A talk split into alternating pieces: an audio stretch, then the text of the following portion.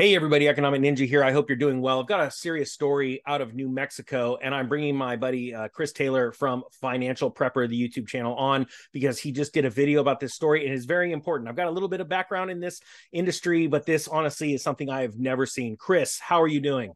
I'm doing great. Uh, it turns out that New Mexico, uh, Las Vegas, New Mexico, not to be confused with Nevada, has got 50 days left when the article came out. Now it's 49 days left of water for this town and in uh, Miguel, San Miguel County. Now, let me ask you real quick, Chris. Let me jump in before you start telling the story. This is something that you and I have been talking about the need for storing food and storing water, not only for some catastrophic event, but this isn't exactly catastrophic. However, it could get bad real quick. We've been talking about water filters, and I've been doing videos on water filters um, because we need a backup plan. And you're going to tell the story, and it just blows my mind how simple preparedness could keep you from something crazy. So jump on in with the story. Well, you need a backup for your backup. This is water we're talking about. You don't have any time. So after you run out of water, you're not doing very good. So have a water filter. You can put about anything in it and get some water out of it. I've got a dehumidifier over here that's making water out of the air that I can filter through my filter, you know, water filter. And I've got I've got a link if anybody wants to put an order in for a water filter. I've got a company I've used for 10 years. I absolutely love it but but people are really starting to order these things and they're getting backed up right now. All these companies with this uh, what's it called? Uh, the supply chain thing. So at, at, the bare minimum if you can't get something for the next few weeks go down and get yourself a brita or something right now because you just never know. You never know. And if it's something like this the news headlines blow up like chris is about to tell you you're going to see a run on these water filters and it's going to be like too little too late kind of thing sorry chris i keep interrupting but it's like no it's like go ahead hammering people So Las Vegas, New Mexico has less than 49 days now left of water. Now, this happened because of a fire that happened, a wildfire, and it contaminated the Gallinas River that runs through New Mexico. And that's where they, that's the sole place they get their water. Their treatment plant cannot take the water. I'm not sure why. I've never, I, I don't understand it. Uh, but the, they say they can't. So now they're down to stage six water restrictions. Okay, that includes no watering outside, no refilling pools. Restaurants are prohibited from serving water unless they're asked. Fire departments are have to use foam instead of water, and large commercial customers uh, have to delay consuming large quantities of water let me jump in. I do have some experience in this. So first off, my friend runs a water treatment plant up here, a large city in uh, Monterey, uh, or in California. Sorry, uh, they have only so much water that's already purified and ready to go out, right? Almost like a storage tank set up.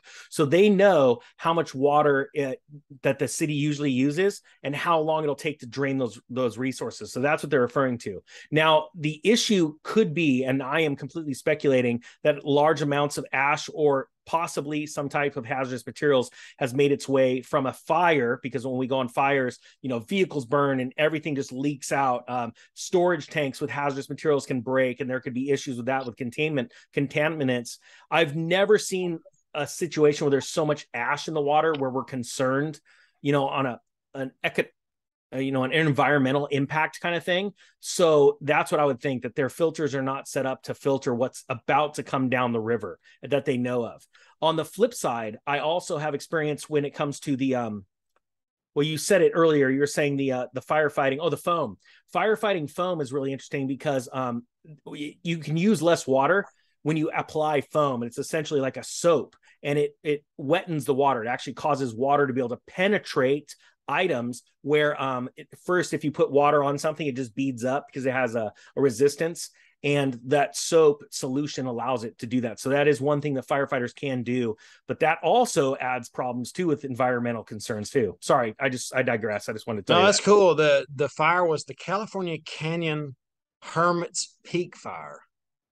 That uh, it's not in california. It's just it, just make that clear. And this isn't las vegas Nevada. This is Las Vegas, New Mexico. It's a small town. They're running out of water. Now, the next story is how California is taking advantage of the drought. They are going to tax their people that have wells on their property that are pumping it out of the ground with their electricity. Uh, they're, they're wanting to put a meter on their well. this is nutty to me. Being from Louisiana, this really takes the cake. I could read you the story if you'd like. Well, let me let me do this. Uh, this isn't a new thing in California. Actually, in cor- cities that are incorporated, um, that once they become incorporated, they end up going and reaching for the wells in the city uh, area after time because they want to be able to sell water. Right? They have a water. Uh, but this company. isn't the city. No, I th- that's where I'm getting to. So this is that's not that's totally a normal thing. What's not normal is watching the state of California now reach in to the counties. And that's okay. the totally different thing that's really scary is because you know, you know, you have cities that are incorporated, they have certain laws, they can make their own laws. Counties have their own rules and laws, and then you have state government. And this is definite overreach. Um, I could see if you were in a uh, a incorporated city and you're like what do you mean you're going for my well it's like well that just makes sense because the city's in business to make produce water and sell water, right? Um, when you're in a county, it's a completely different thing. That is quite scary. So they plan to bill landowners on the water they take out of the ground from their own wells, electricity. Uh, uh that that blows my mind. But it is reported that the bill will cost landowners hundreds of dollars in fees and a whopping 25% penalty if you don't pay on time. yeah. Um, according to the letter, landowners whose property is within an unmanaged area and contains an operating groundwater extraction well must report the vo- the volume themselves. This is all on the landowner. Yep. Uh, the groundwater extraction volume must be reported on a monthly total, in addition to pumping volumes. Reports must include location of the well and the place of the per- and the purpose of the groundwater. Groundwater extraction reports are due to the State Water Board until February 1st, 2023. Each well each well owner would be required to pay a base filing fee of $300, which extractors are required to report. And here's the thing if you let them put a meter on your well, it's $10 per acre foot. If you do not have a meter on your well, it's $25 per acre foot. So, this is straight up scary stuff. And I'm going to be honest with you, California's not going to be happy until they bankrupt themselves. But they aren't going to bankrupt themselves because right now the federal government will bail them out. That's just how the world works, and it makes me sick to my stomach. I hope they do go bankrupt. But until that day, we're going to have gnarlier and gnarlier uh, legislation going through. And yeah, people, good people, are going to be leaving California in droves. Now, I'm going to be honest with you. I think the economy collapses before they're ever allowed to do that uh, because there'll be pitchforks in the streets. Seriously, um, when do we get there? That's what I want to know. When, it, when we get there when enough? food costs hit forty percent or more than the average ordinary income of a of a, a city or a you know a state. Uh, in California, though, they do have normally high incomes, so it won't affect the masses. Um, however, in other states, we will see this to be the case. The truth is, I just heard of uh, uh, stores that are locking up containers of spam right now, and you have to literally go and get spam. And, and I mean, think about think about this: spam is eaten by the. Uh, it's just it's eaten by poor people. Quite frankly, honestly, it's they eat spam. All right. Um, I knew this when I worked in a food, uh, uh, not Food Network, you know, a food pantry.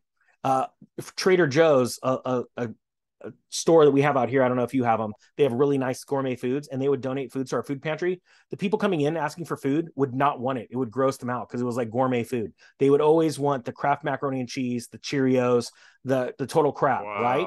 They would take that and they would leave all this stuff, and then they would be trying to give it to me, and I'm like, no, I'm not poor. I don't need it. I got plenty of money. And they're like, it's going rotten, and we would literally be throwing this stuff out. I'm like, all right, cool. And they said, consider it pay for your time doing this, which was a really kind thing. But the facts are, uh, right now, spam is being locked up in the country. That's those are the locations where you've got to be concerned because just like a, a cheap thief will go and drill out a gas tank to steal gas, you know, like what did you gain from that much exposure to being put in jail, right?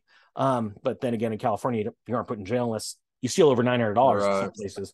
But uh, that is what's scary, and and that is why I want people to be prepared, guys. I'm going to put links below to the water filter place, to the uh, emergency food place. Why? Not only because you need it to save yourself from inflation, but you need it to not have to go to the grocery store when there are people looking to literally rob you when you walk out with a thing of groceries that's why we need to be prepared. And Chris, I thank you for coming on and sharing these stories. Yeah, I appreciate you. I've got a bunch more on what you can do uh, if your water well is going dry and some actions you can take there. I just made a video about it. You can check it out. That's right. And what's Prepper. what's the article? Uh, what's it titled? Do you remember the title on Financial Prepper? The it's uh It's the one that actually says like Arizona's running out of water or something like that, right? Yeah yeah that's going to be in the title. Uh, All right. Fifty days without water before the water's out or something. like Perfect. that. Everybody, I saw that video. It's a great video, especially if you have a well. Some great tips on that. So go and check it out. Chris, thank you again for coming on. All right, thanks, brother. Thanks for having me. Right on, man. All right. With that being said, guys, the Economic Ninja is out. Nope, still going. Hold on.